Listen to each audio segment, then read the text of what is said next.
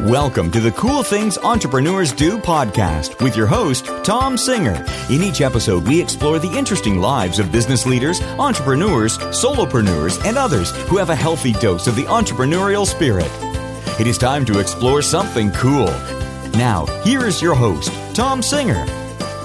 Hey, and welcome to another episode of Cool Things Entrepreneurs Do. Thank you very much for tuning in and, and sharing this little journey with us. So if you're a regular listener, about three or four episodes ago, you remember me doing a show where it was just me and I was just talking about having gone to breakfast with a couple of people where it was sort of serendipitous. And I ended up at breakfast with uh, someone who'd been on my podcast and a couple other podcasters that she knew. And we just sat down to talk about life. And I got really inspired by the conversation. It was one of those sort of serendipitous things where I thought, wow, I moved up to the big kids table and I really got challenged with the way I thought about some things. And I know a lot of people really, that episode really resonated because I've gotten a lot of emails. A lot of people have forwarded that particular episode. So I decided I wanted to have some of the people who were at that breakfast, I wanted to have one of them on the show as a guest. So today I'm going to interview Jeffrey Shaw. Now, Jeffrey has a really eclectic and interesting entrepreneurial journey, and I'll let him tell you a little bit more about it. But he is and was a very, very established and celebrated portrait photographer who has moved over to helping other entrepreneurs grow their businesses. And I love it when people make a pivot somewhere along their career. And so Jeffrey really has me excited about all the things he's done and all the things he's doing and where he's taking it. And I just knew I had to have him on the show to share a little bit of his experience, a little bit of his wisdom and his story with all of you. So Jeffrey Shaw, welcome to Cool Things Entrepreneurs Do. Well, hey, Tom, that's that's just such an outstanding opening. I don't. I hope I can live up to that. Thank you. well, we like to raise the bar really high, you know, for the people who come on this show. Well, you certainly have. Awesome. well, I'm I'm thrilled to be here with you for sure. Great. So, you know, I gave a little bit of an overview, but why don't you tell everybody about your journey because it's really fascinating. Um, well, sure. You know, it's it's always that puzzling question. Well, how long can we go on? So I'm going to try to summarize it. But uh, so my entrepreneurial journey. Well, you know, I've always been an entrepreneur. Uh, from uh, I guess at least the age of 14 when I started selling eggs. I started collecting eggs from a local farmer and then um, redistributing them at a, at a high profit margin at 14 years old. Eggs, um, eggs yeah, no less. Now, hey, I grew up in Los Angeles. We didn't we didn't sell eggs. We, we threw eggs at cars. Well, I grew up at a little place called Hopewell Junction, New York, which was a couple of hours north of Manhattan, uh, but a world different than Manhattan for sure. Um, so yeah, we had farms. So I, I, I, made a deal with a local farmer since he he had chickens laying all these eggs. So I collected the eggs and put them in the little containers and went around. Uh, borrowed my mother's Cutlass Supreme. Fourteen years old, I could barely see over the uh, steering wheel, and I drove door to door, uh, completely illegal, by the way, and I uh, sold eggs. That that's so, good. Yeah, so it was quite quite profitable. I thought it was it was pretty ingenious at, at such a young age because I figured you know I just looked at it from a perspective what do people need and people need eggs and uh, I sold them on Saturdays so they were ready for Sunday breakfast. So uh, I have I've actually with it, other other than a very short period of time in high school when I worked for a like a mall frame shop. Other than that, I've always been 100 percent an entrepreneur and responsible for every dollar I've ever made. Um, I, it's the only real job I've ever had was a couple years stint, uh, as I said when I was in high school. That's so interesting because lots of times the people I have on this show, they, they started as an accountant or they started in sales and they saw an opening and they made the move. You, right from the get go, were working just for yourself. Yeah, I actually have the opposite uh, romantic image that I would like to have a real job someday.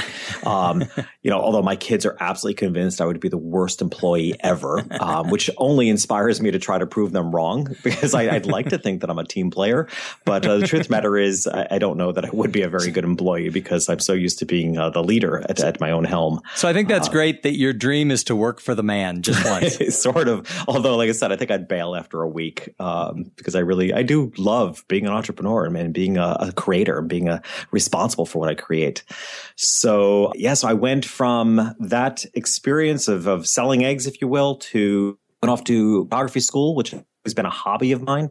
Uh, I went up to photography school in my early 20s, uh, graduated from there. By age of 21, I was fully in business, having rented my first storefront and we're now I'm now my 31st year uh, as a as a photographer. And as a photographer, I photograph families and children on location. I work with a highly specialized, very affluent clientele, which, by the way, was nothing like what I came from. So I, I not, learned not small town that business. Yeah. and then in the past seven years, I've been training as a coach and uh, coaching others, uh, other creatives primarily, who are super talented but struggle to to figure out how to pull together business. So, what do you think it was inside you that led you to wanting to be an entrepreneur? Man, you know, it's funny. It's, it's kind of the obvious question that nobody's ever asked. I think it runs in my family, if you will. My uh, my mom's a hairdresser. She's in her 60th year or something. I mean, my mom's 70 years old and tells me she'll slow down in a couple years, um, which I, I, just love. And uh, my father, although my father worked for the man, my father worked for IBM. He was one of the first 90 employees at IBM. Wow. So, uh, you know, he was early in when IBM was kind of a startup. So he really, I mean, talk about working for the man. Uh, that really represents what IBM is all about. He was actually I, working for Tom Watson, the man. Yeah. Yeah. I guess. I mean, it was, I mean, it was just, it was such a dominating company. I mean, they just really, it was a very interesting, being a, a, a child of an IBMer was an interesting experience in those days. But that aside, he always, my father was always onto something. He was, you know, selling CBs when they first came out. And then he used to make custom arrows for hunting. So he was always doing something entrepreneurial on the side. And, uh, and both my brothers are entrepreneurs. I mean, my one brother's a, a rancher. My another brother is a, uh, a mason. Mm. So none of us, none of us ever took the route of, uh, the traditional job. So, what do you absolutely love about working for yourself? The creation process, you know, and, and everything is a creation process. I happen to be in a creative business as a photographer, and I think coaching is quite creative as well. But it, it, the process is creative. The process of building relationships, the process of getting someone interested in your work fascinates me. Like, I absolutely love the psychology, the, the what inspires people. Um, it's the process. It's the process of building a business in every way, shape, and form that uh, that I I absolutely love. Well, when we think about creatives, we naturally think of painters and photographers and maybe people who act or sing. But in reality, a software entrepreneur is in many ways a creative. So what do you see now that you've moved from the world of, of being that creative, of being that high end portrait photographer into the world of coaching people to grow a business. What do you see the similarities between being a creative and being a creative? Yeah, it's it's a great question. And it's a, from a marketing perspective as a coach, it's a tough one because I can't really use the word creative entrepreneur because a true creative, the, your artist, your photographers, they don't identify with being an entrepreneur.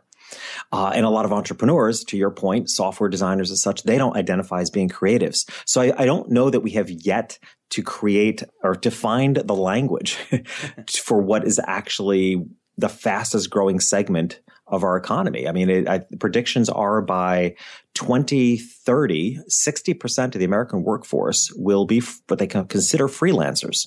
That is um, that is a but, crazy. I've seen that statistic a couple yeah. of times in the last few weeks, and yep. that is a crazy statistic. When you think about that, means sixty percent of us will be solopreneurs or small business owners. That is that is huge and a big shift in our society. It sure is. I mean, it's crazy, and for the most part, this is why I'm really upping my game as a coach and why I think, you know, this is the time for me to, to show up fully in, in how I can serve because I have the background experience in this. There's going to be a whole boatload of people that have no idea how to be in business when they're marketing themselves and their talent right? I mean, most people, I coach people across a whole range of, uh, of, of industries. And yet the one thing they all have in common is that they're really talented, but they have no idea how to run a business based on what it is that they do. I give you so many examples. One example that comes to mind is a, a client of mine who was a NASA scientist and left NASA to become a photographer. You know, she wanted to be a photographer full time. Now, this is a bright woman, NASA scientist. And uh, I think our first coaching call, I don't think we were even coaching it. I think it was the, one of the first conversations we had before she even hired me as a coach. I remember her saying that, you know, she's like defending herself. I'm a smart lady. She goes, but I, I'm a complete idiot when it comes to trying to figure out how to how to build a business as a photographer. And she said it's as if her whole left brain shut off. And i said well yeah i kind of did. Like i mean it's such it's you know it's such a mind bend when because it's that classic you can do for others what you can't do for yourself. And it's so easy to find answers and run other people's businesses. The moment you start self promoting uh is trying to place value on what you do whew, that's that's when the, the mind just bends. It can, it's very difficult. And I find as a speaker, I am really good if I go and watch another person give a speech and I take notes on sort of the technical way of they've structured their speech, I can give them advice that will absolutely turn around a pretty good speech to help them make it great. The next time they give it, the audience runs up and, you know, throws themselves at them going, Oh my God, that was moving. And all I do is just say, why don't you say this before that? Or why don't you open with this story rather than using it in the middle? And to me, it's like, aha. But when I look at my own speeches and think it's time to throw out all of my slides and let them all earn their way back in, I start going, oh, well, that's a great story. Oh, well, I have to tell the story about Kate. And if I talk about Kate, I really should talk about Jackie. And oh, I have to tell this story. And all of a sudden, like everybody earns its way back in, you know, to my own presentation. But other people, I'm like, throw out that story, move that one to the front and tell it like this. And boom, it's great. Yeah. Yeah, it's very, as I said, it's very easy to do for others what we can't do for ourselves. And uh, I, am intrigued by the challenge of the future as we have an economy that's that's switching to so many people being, you know, so-called freelancers. But to your point, it's going to be really hard to def- define what's a freelancer, what's a creative, what's a creative entrepreneur, what's an entrepreneur, what's a solopreneur. I mean, the lines are completely blurred. Uh, the, the, bottom line is, it's it's we're all uh, you know talented at something and trying to define how we reach the people that that want what we have. So what caused you to go from, and I mean, you're still obviously an active portrait photographer, but what caused you from going with a lot of your focus and your whole focus being this high end family photographer? And it's not like you weren't making enough money. You're one of the most celebrated people in the country when it came to doing this type of photography. I mean, I knew who you were before we met and what caused you to say, Hey, I am this guy. I'm making good money. I'm celebrated in these circles and I want to go start a whole other line as a business coach. Hmm. Well, you, you, make me sound nuts. Uh, well, yeah. people have told me you know, I just might be. Um, well, you know, for one, I, I, had an amazing exposure to a coach. Uh, I hired a business coach in 1999 at my peak, you know, earning years when one, you know, people didn't really hear of business coaches at that. That wasn't common talk in right. 1999. Yeah, that was, that was and, early. you know, most people hire a coach when things are challenging. And, and here I was at my, my peak years and, and I sought out this idea of a coach. So I had, and I worked with that coach for seven years straight, three times a month for seven years, never missed a beat.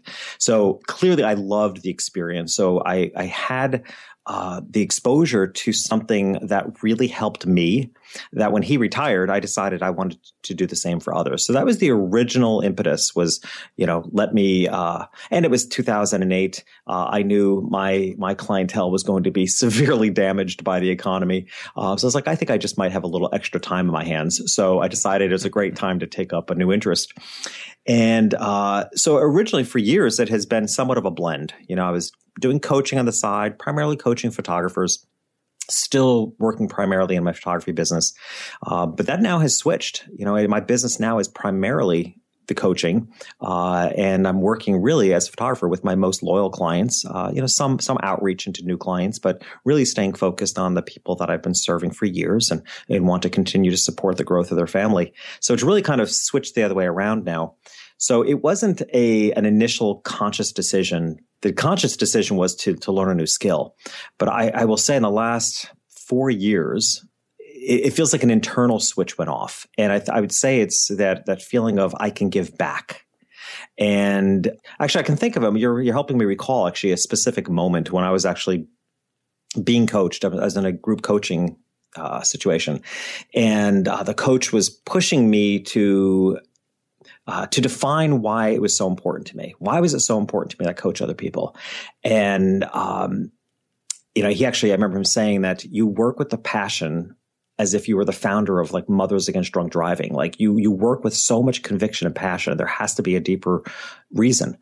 And uh, as he was pushing me on that, I realized that I was successful as a photographer.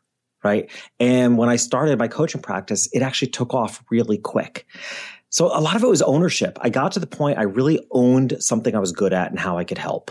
And that to me flipped a switch. Like when I when I closed the gap in my own mind and just owned what I was good at, it's like, you know, I just need to do this for other people because what I had been able to do was to build successful businesses in industries like photography and coaching, which other people are typically struggling. And, and, you know, once you, you own what you're good at, it's your, I almost with a sense of obligation, you need to give it back.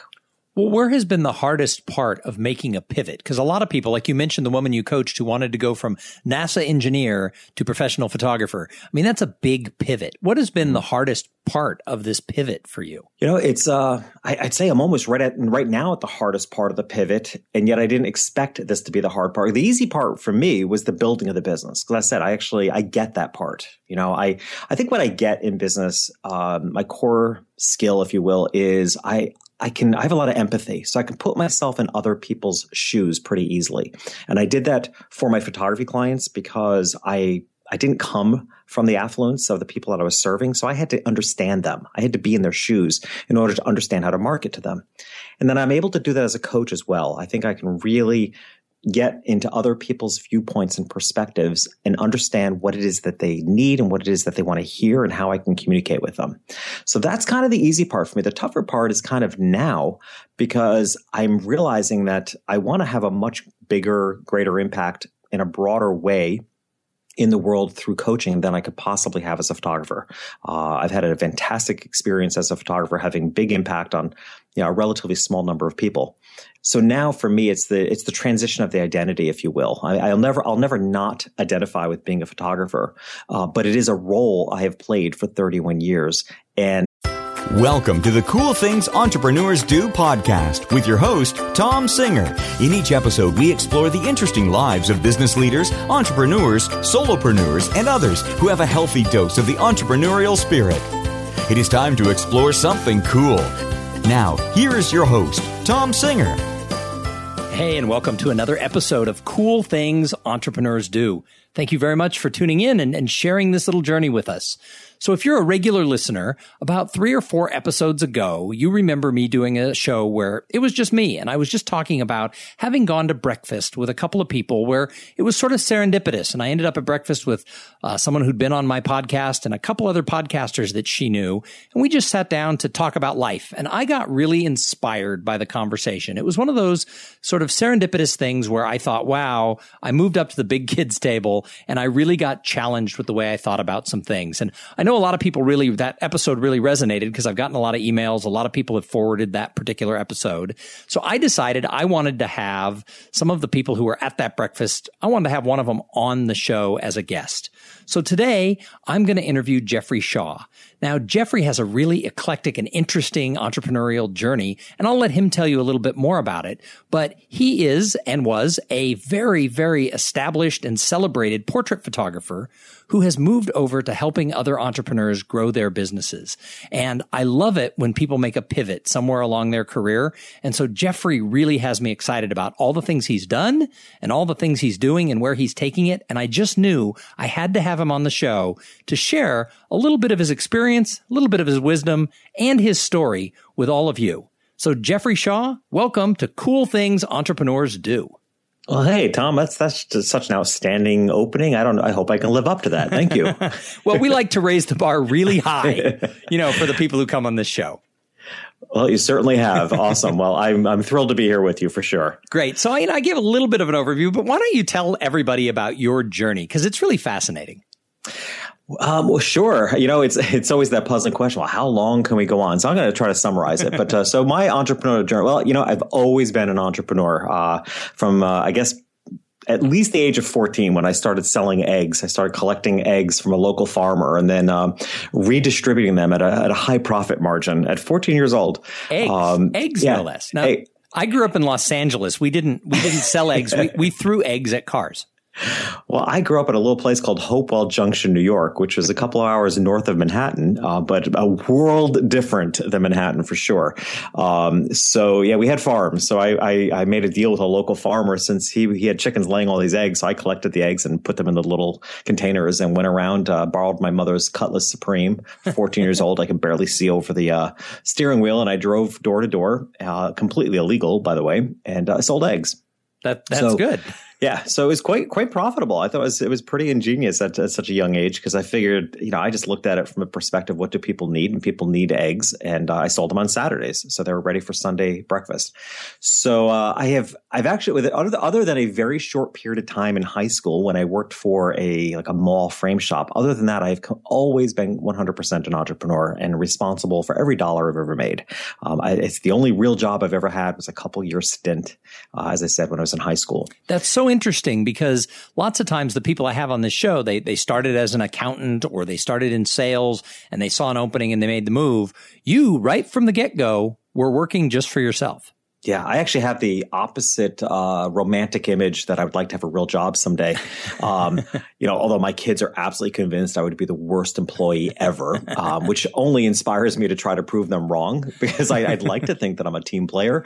But uh, the truth of the matter is, I, I, don't know that I would be a very good employee because I'm so used to being uh, the leader at, at, my own helm. So I think that's uh, great that your dream is to work for the man just once. sort of. Although, like I said, I think I'd bail after a week um, because I really, I do love being an entrepreneur and, being a, a, creator, and being a responsible for what I create. So yes, yeah, so I went from that experience of, of selling eggs, if you will, to went off to photography school, which has been a hobby of mine. Uh, I went up to photography school in my early 20s, uh, graduated from there. By age of 21, I was fully in business, having rented my first storefront and we're now I'm now my 31st year uh, as a as a photographer. And as a photographer, I photograph families and children on location. I work with a highly specialized, very affluent clientele, which, by the way, was nothing like what I came from. So I, I not, learned not small town. that business. Yeah. And then in the past seven years, I've been training as a coach and uh, coaching others, uh, other creatives primarily, who are super talented but struggle to to figure out how to pull together business. So, what do you think it was inside you that led you to wanting to be an entrepreneur? Man, you know, it's funny. It's, it's kind of the obvious question that nobody's ever asked. I think it runs in my family, if you will. My uh, my mom's a hairdresser. She's in her 60th year or something. I mean, my mom's 70 years old and tells me she'll slow down in a couple years, um, which I, I, just love. And uh, my father, although my father worked for the man, my father worked for IBM. He was one of the first 90 employees at IBM. Wow. So, uh, you know, he was early in when IBM was kind of a startup. So he really, I mean, talk about working for the man. Uh, that really represents what IBM was all about. He was actually I, working for Tom Watson, the man. Yeah. Yeah. I guess. I mean, it was, I mean, it was just, it was such a dominating company. I mean, they just really, it was a very interesting, being a, a, a child of an IBMer was an interesting experience in those days. But but that aside, he always, my father was always onto something. He was, you know, selling CBs when they first came out. And then he used to make custom arrows for hunting. So he was always doing something entrepreneurial on the side. And, uh, and both my brothers are entrepreneurs. I mean, my one brother's a, a rancher. My another brother is a, uh, a mason. Mm. So none of us, none of us ever took the route of, uh, the traditional job. So, what do you absolutely love about working for yourself? The creation process. You know, and, and everything is a creation process. I happen to be in a creative business as a photographer, and I think coaching is quite creative as well. But it, it, the process is creative. The process of building relationships, the process of getting someone interested in your work fascinates me. Like, I absolutely love the psychology, the, the what inspires people. Um, it's the process. It's the process of building a business in every way, shape, and form that uh, that I I absolutely love. Well, when we think about creatives, we naturally think of painters and photographers and maybe people who act or sing. But in reality, a software entrepreneur is in many ways a creative. So what do you see now that you've moved from the world of, of being that creative, of being that high end portrait photographer into the world of coaching people to grow a business. What do you see the similarities between being a creative and being a creative? Yeah, it's, it's a great question. And it's a, from a marketing perspective as a coach, it's a tough one because I can't really use the word creative entrepreneur because a true creative, the, your artist, your photographers, they don't identify with being an entrepreneur. Uh, and a lot of entrepreneurs, to your point, software designers and such, they don't identify as being creatives. So I, I don't know that we have yet to create or to find the language for what is actually the fastest growing segment of our economy. I mean, it, I, predictions are by 2030, 60% of the American workforce will be what they consider freelancers. That is um, that is a but, crazy. I've seen that statistic a couple yeah. of times in the last few weeks, and yep. that is a crazy statistic when you think about. That means sixty percent of us will be solopreneurs or small business owners. That is that is huge and a big shift in our society. It sure is. I mean, it's crazy, and for the most part, this is why I'm really upping my game as a coach and why I think, you know, this is the time for me to, to show up fully in, in how I can serve because I have the background experience in this. There's going to be a whole boatload of people that have no idea how to be in business when they're marketing themselves and their talent right? I mean, most people, I coach people across a whole range of, uh, of, of industries, and yet the one thing they all have in common is that they're really talented, but they have no idea how to run a business based on what it is that they do. I give you so many examples. One example that comes to mind is a, a client of mine who was a NASA scientist and left NASA to become a photographer. You know, she wanted to be a photographer full time. Now, this is a bright woman, NASA scientist, and uh, I think our first coaching call. I don't think we were even coaching it. I think it was the, one of the first conversations we had before she even hired me as a coach I remember her saying that, you know, she's like defending herself. I'm a smart lady. She goes, but I, am a complete idiot when it comes to trying to figure out how to how to build a business as a photographer. And she said it's as if her whole left brain shut off. And i said well yeah i kind of did. Like i mean it's such it's you know it's such a mind bend when because it's that classic you can do for others what you can't do for yourself. And it's so easy to find answers and run other people's businesses. The moment you start self-promoting uh trying to place value on what you do whew, that's that's when the, the mind just bends. It can, it's very difficult. And I find as a speaker, I am really good if I go and watch another person give a speech and I take notes on sort of the technical way of they've structured their speech. I can give them advice that will absolutely turn around a pretty good speech to help them make it great. The next time they give it, the audience runs up and you know throws themselves at them, going, "Oh my God, that was moving!" And all I do is just say, "Why don't you say this before that?" or "Why don't you open with this story rather than using it in the middle?" And to me, it's like, aha. But when I look at my own speeches and think it's time to throw out all of my slides and let them all earn their way back in, I start going, oh, well, that's a great story. Oh, well, I have to tell the story about Kate. And if I talk about Kate, I really should talk about Jackie. And oh, I have to tell this story. And all of a sudden, like everybody earns its way back in, you know, to my own presentation. But other people, I'm like, throw out that story, move that one to the front and tell it like this. And boom, it's great. Yeah. Yeah, it's very, as I said, it's very easy to do for others what we can't do for ourselves. And uh, I, am intrigued by the challenge of the future as we have an economy that's that's switching to so many people being, you know, so-called freelancers. But to your point, it's going to be really hard to def- define what's a freelancer, what's a creative, what's a creative entrepreneur, what's an entrepreneur, what's a solopreneur. I mean, the lines are completely blurred. Uh, the, the, bottom line is, it's it's we're all uh, you know, talented at something and trying to define how we reach the people that, that want what we have. So what caused you to go from, and I mean, you're still obviously an active portrait photographer, but what caused you from going with a lot of your focus and your whole focus being this high end family photographer? And it's not like you weren't making enough money. You're one of the most celebrated people in the country when it came to doing this type of photography. I mean, I knew who you were before we met and what caused you to say, Hey, I am this guy. I'm making good money. I'm celebrated in these circles and I want to go start a whole other line as a business coach. Hmm. Well, you, you, make me sound nuts. Uh, well, some yeah. people have told me you know, I just might be.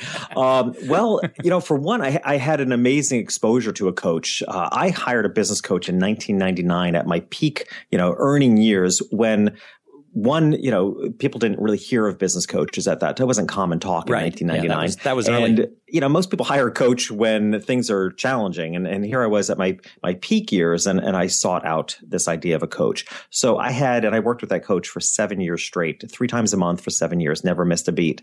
So clearly I loved the experience. So I, I had, uh, the exposure to something that really helped me that when he retired i decided i wanted to do the same for others. So that was the original impetus was you know let me uh, and it was 2008 uh, i knew my my clientele was going to be severely damaged by the economy. Uh, so i was like i think i just might have a little extra time in my hands. So i decided it was a great time to take up a new interest and uh, so originally for years, it has been somewhat of a blend. You know, I was doing coaching on the side, primarily coaching photographers, still working primarily in my photography business.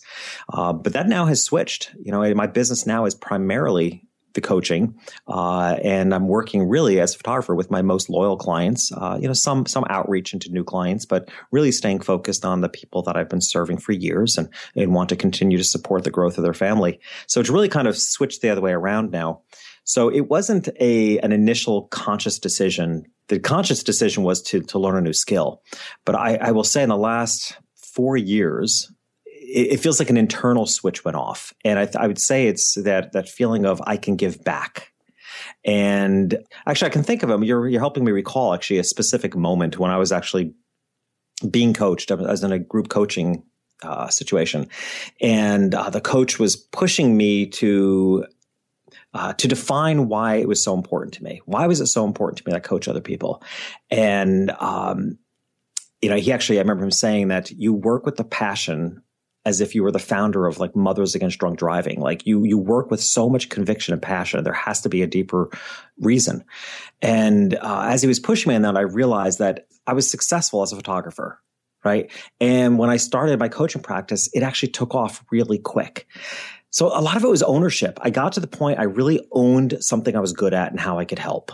And that to me flipped a switch. Like when I, when I closed the gap in my own mind and just owned what I was good at. It's like, you know, I just need to do this for other people because what I had been able to do was to build successful businesses in industries like photography and coaching, which other people are typically struggling. And, and, you know, once you, you own what you're good at, it's your, I almost with a sense of obligation, you need to give it back. Well, where has been the hardest part of making a pivot? Because a lot of people, like you mentioned, the woman you coached who wanted to go from NASA engineer to professional photographer. I mean, that's a big pivot. What has been the hardest part of this pivot for you? You know, it's uh, I, would say I'm almost right at right now at the hardest part of the pivot, and yet I didn't expect this to be the hard part. The easy part for me was the building of the business. Because I said I actually I get that part. You know, I I think what I get in business, um, my core skill, if you will, is I I can, I have a lot of empathy. So I can put myself in other people's shoes pretty easily. And I did that for my photography clients because I, I didn't come from the affluence of the people that I was serving. So I had to understand them. I had to be in their shoes in order to understand how to market to them. And then I'm able to do that as a coach as well. I think I can really get into other people's viewpoints and perspectives and understand what it is that they need and what it is that they want to hear and how I can communicate with them. So that's kind of the easy part for me. The tougher part is kind of now because I'm realizing that I want to have a much bigger, greater impact in a broader way in the world through coaching than I could possibly have as a photographer.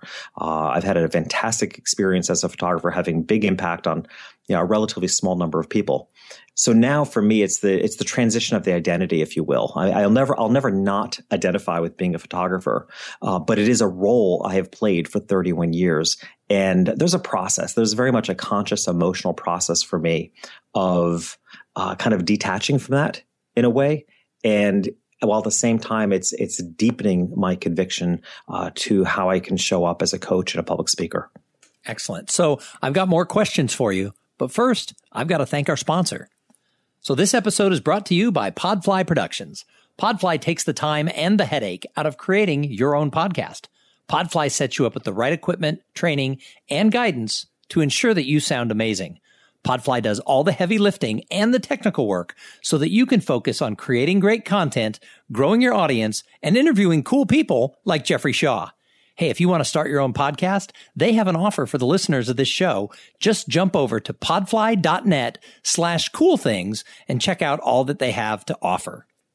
So, Jeffrey, what advice do you have for somebody who's listening to this episode thinking, that's me. I'm I'm living one life. I'm a photographer or I'm an insurance salesman or whatever it is, and I'm ready to make that pivot. I want to go be a coach or I want to, you know, write a book or I want to become a speaker or I, I want to start a tech company. What advice do you have for somebody who's looking down that line at making that change? Hmm. Well, I'm a believer of the safe leap, right? Especially when somebody has built a level of financial security, um, because ultimately that's what I want. What I want to create the reason or the motivation behind creating successful businesses for creative people is what I know is that when you get people out, it's like Maslow's pyramid, right? When you get people out of survival, they perform at a higher level. So I'm not a proponent of just pulling the rug out from underneath your life and jumping all in because if you put yourself in such a desperate need position, you can't be at your best. So I like, I suggest, and I do coach a lot of people in who are in transition. And I, I, like to recommend that they take a safe leap, knowing though that you're never going to close the gap, particularly financially. You know, if you're accustomed to a certain financial level and you're going to be starting a new business, uh, and, a, and a, a, new service, what have you, you're never going to completely close the gap. So there's going to be a leap at some point. But I think you want to make it a safe leap. And I think you also want to uh, create other indications. Finan- finances should not be the only indicator of when it's time to make the leap. I think you also want to consider, do you have your systems in place? Does the market show potential such that when you make the leap that there will be leap that there will be a, a market response? Um, so I think there should be other indicators that when you hit those marks, you know it's time and safe to make the safe leap. So that's great. Hey, I have a new section to the show called Three Pearls of Wisdom. So I'm going to toss three really quick, short questions at you. And I just want you to say whatever comes to mind that is the pearl of wisdom that you can share.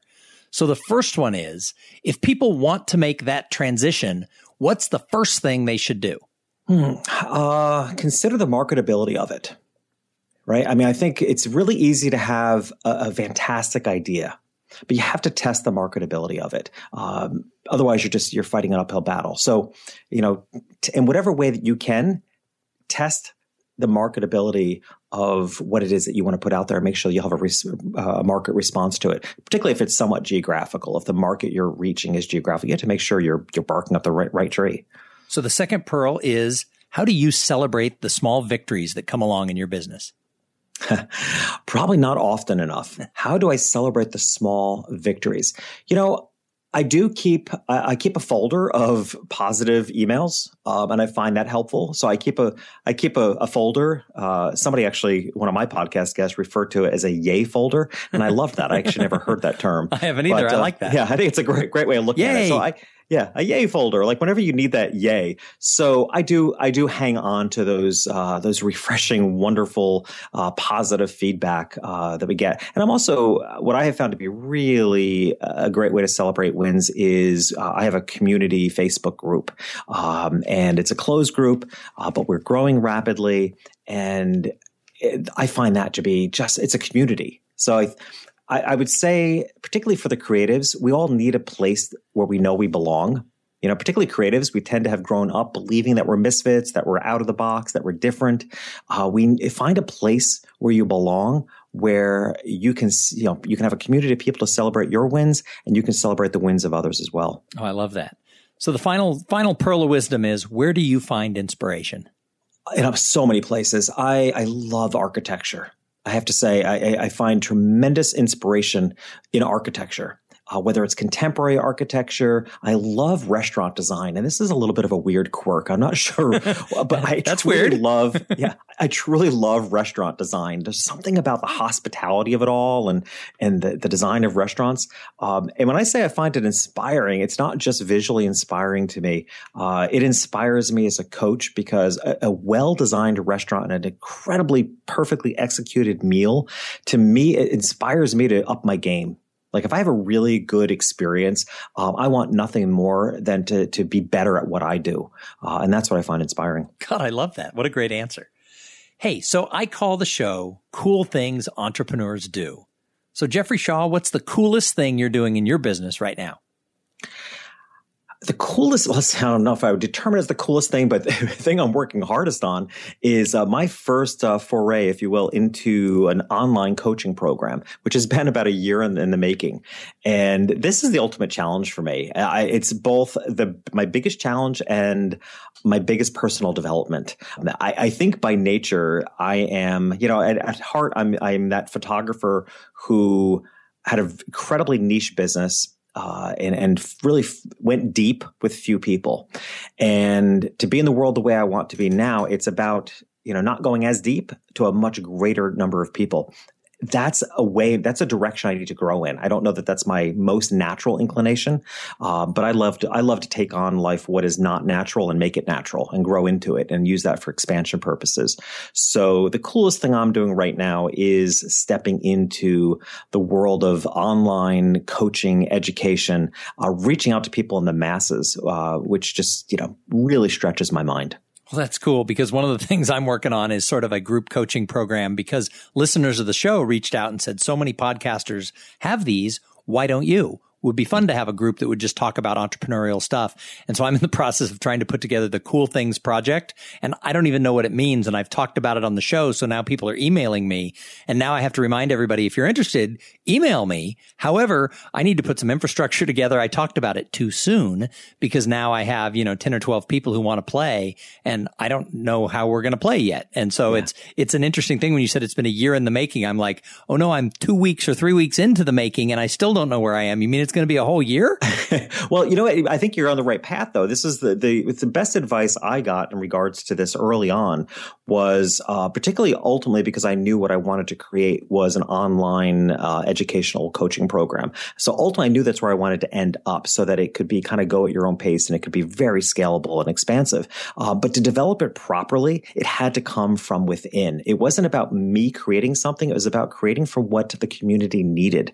So the best advice I got was to, to jump in live, just like you're doing and learn from the community, build the community and find out what is it that they need and build it. And, and I, I gave, so for example, the program I, I the ultimate program that got developed from it, I first gave that program live for seven weeks two different times.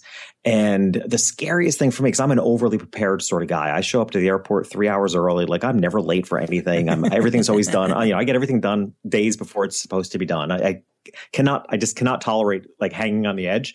And yet I hung on the edge with this and it was the scariest thing I could have done because I literally sold the program, a live program, um, before I had it created. Once I knew I had the interest of the market, like I said, test your market. I was like, okay, people want this. Now you better come up with something. So I developed the first three weeks without going any further so that I could design it in the moment and then that was the first seven weeks. And I said, okay, let's do it again. Let's make it better. So then I gave it a, I did the program again live for another seven weeks, developed it deeper, saved every single question anybody had, and then worked it back into the program so that we were eventually able to roll it out as a go at your own pace you know, online program. So I like what you're up to. I actually think it's the way to go. Get, dive in and uh, w- create organically from within the community that uh, you can serve. Yeah, it's been a, a, small number of people, but they keep emailing saying, when are we going to find out? I'm like, yeah, it's been three weeks. Give me a chance. Let me get a few more people. Let me find out what I'm doing. But see, you've inspired me. I think maybe we'll just have our first call and see where it goes now dive on in. Excellent. Yeah. So my next question, you know, we could talk about Jeffrey Shaw and all the cool stuff that you do all day long. However, I think the best entrepreneurs, in addition to going out and creating, I think the best entrepreneurs are observers. So I love to ask the guests on this show, who is somebody out there, not you, not your business, but who's somebody out there who you see doing something where you say, wow, he or she, wow, they're crushing it. Hmm. Well, gosh, I, so many people come to mind, um, especially when you add the, the, who's really crushing it element to it. Uh, I mean, I'm a huge fan of Simon Sinek. I mean, he's a guy that uh, the first time I saw him, you know, give that flip chart presentation, I, I I was jumping up and down. It's like the words were just coming out of your mouth. You know, it's like my, he, he was conveying the thoughts. So I'm a huge fan of Simon Sinek, uh, as far as somebody that's crushing it and that we know in the world. But I have to say, I have to, I, you're asking the question really reminds me of someone that, that no one would know right now that I want to talk about. And that's actually one of my own coaching clients, uh, who is uh, a photographer I worked with. She specializes in kind of boudoir glamour photography of women. And she's a stunningly beautiful woman herself. And what I love the, what I think, what she's up to that I think we're to, it's just to be so important in the world is, uh, as I said, she, she herself is just natural, a really beautiful woman and f- realized in her life through our coaching that she has spent most of her life apologizing for being so beautiful in a way that, you know, keeping herself small, not making her life look so perfect. The fact of the matter is she had a wonderful life. She's blessed with beauty and yet she was keeping herself small. While at the same time, the, the women she was photographing, many of those women had body image issues. And through her photographing them, she helped them find their inner beauty.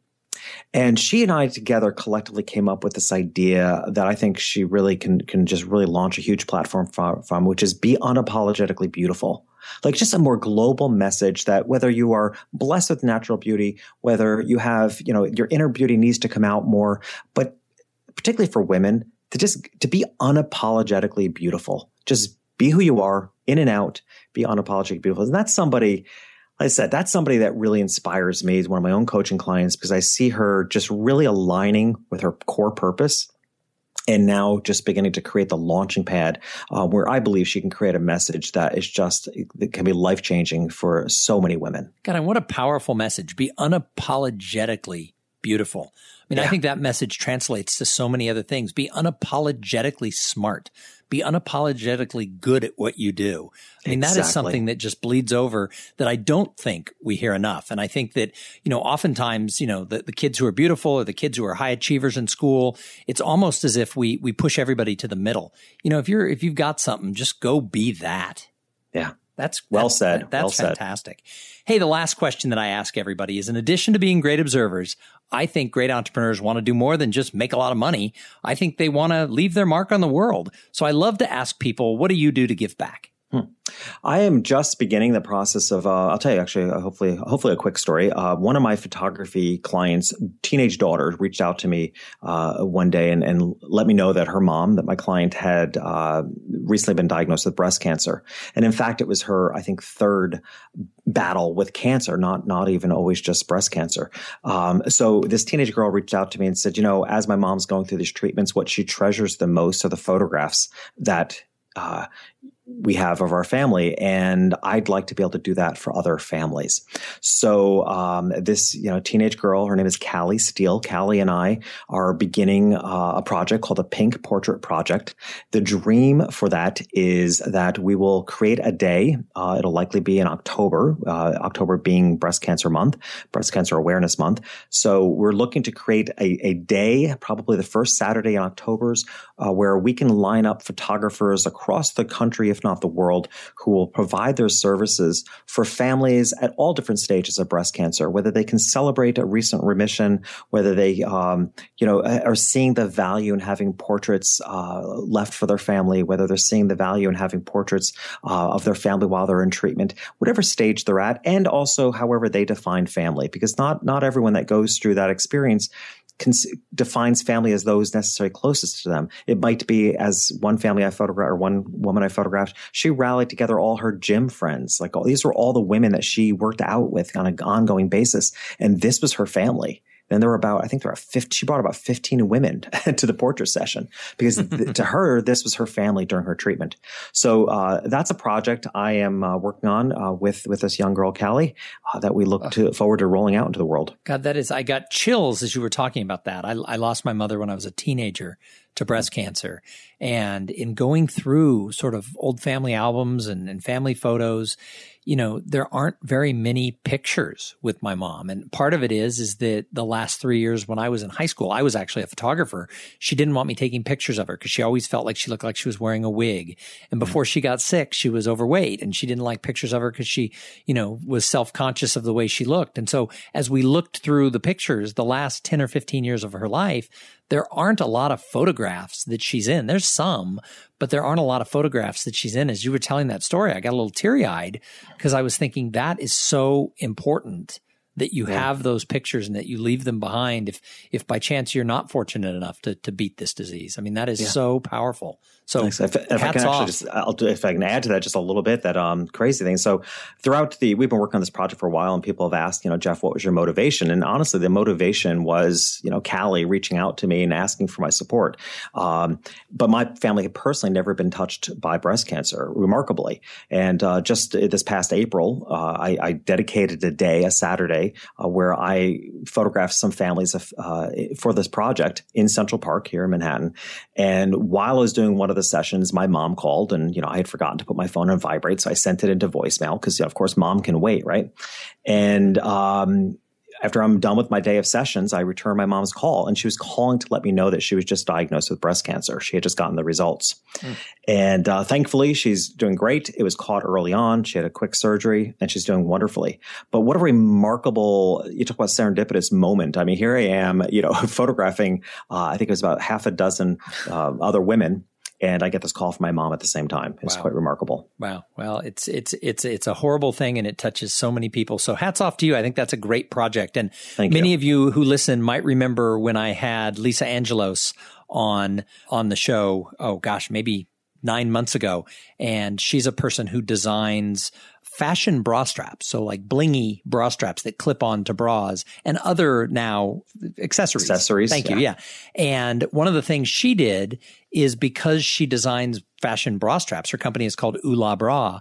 She lives in the New Orleans area. She started a charity where they actually take people who are fighting cancer and make them the models for the night and they have a big Beautiful. fashion show. And when she told that story, it was the same type of thing. I just got chills because what they're doing in New Orleans and she wants to take it nationally is they're giving these women a chance to, to be dressed by designers and to be made up by professional makeup artists and to be the fashion show and to raise money for that cause. And so anytime somebody comes on and shares something like, like Lisa McKinsey, Angelos McKinsey and, and like you, it just makes me say, wow, what a great cause. And, and here's to you for doing that. Well, that's, you know, it's, it's, uh, it's a beautiful world, right? I mean, it sounds so cliche, but this is the benefit to me of success, you know, which is why I fight so hard to support people to have successful businesses because people that go into business from a place of purpose and are driven by, you know, something that they're really deeply passionate about, when they're successful, they only become more amazing. They, they give, they give back. Absolutely. Well, Jeffrey, thank you so much for being a guest on the show. If people listen to this and they're like, I need to know about more about Jeffrey Shaw and I got to find out about his photography and I need to know about his coaching and his coaching programs, how do people find you? So um, I would suggest hopping over to our, our community website, uh, which is creativewarriorsunite.com. That's where, you know, my podcast resides, Creative Warriors. That's where my training programs are. You'll find out a bit about me as a photographer, link to our community page, bunch of free e-guides, uh, things like that. So it's creativewarriorsunite.com. Excellent. And I, I highly encourage that people listen to your podcast. I sort of binge listened last weekend and, and heard about seven episodes. So you do a great job of getting your guests to open up and, and sort of share what makes them a creative warrior.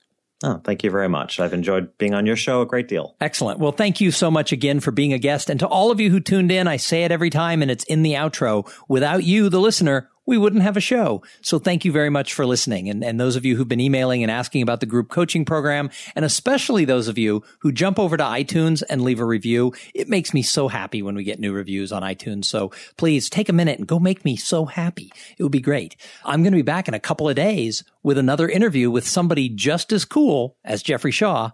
But in the meantime, I want you to go out there and have a great day. Thank you for being part of the Cool Things Entrepreneurs Do podcast. Without your participation and listening to these conversations, there is no show. Connect with Tom at tomsinger.com and follow him on Twitter at, at tomsinger.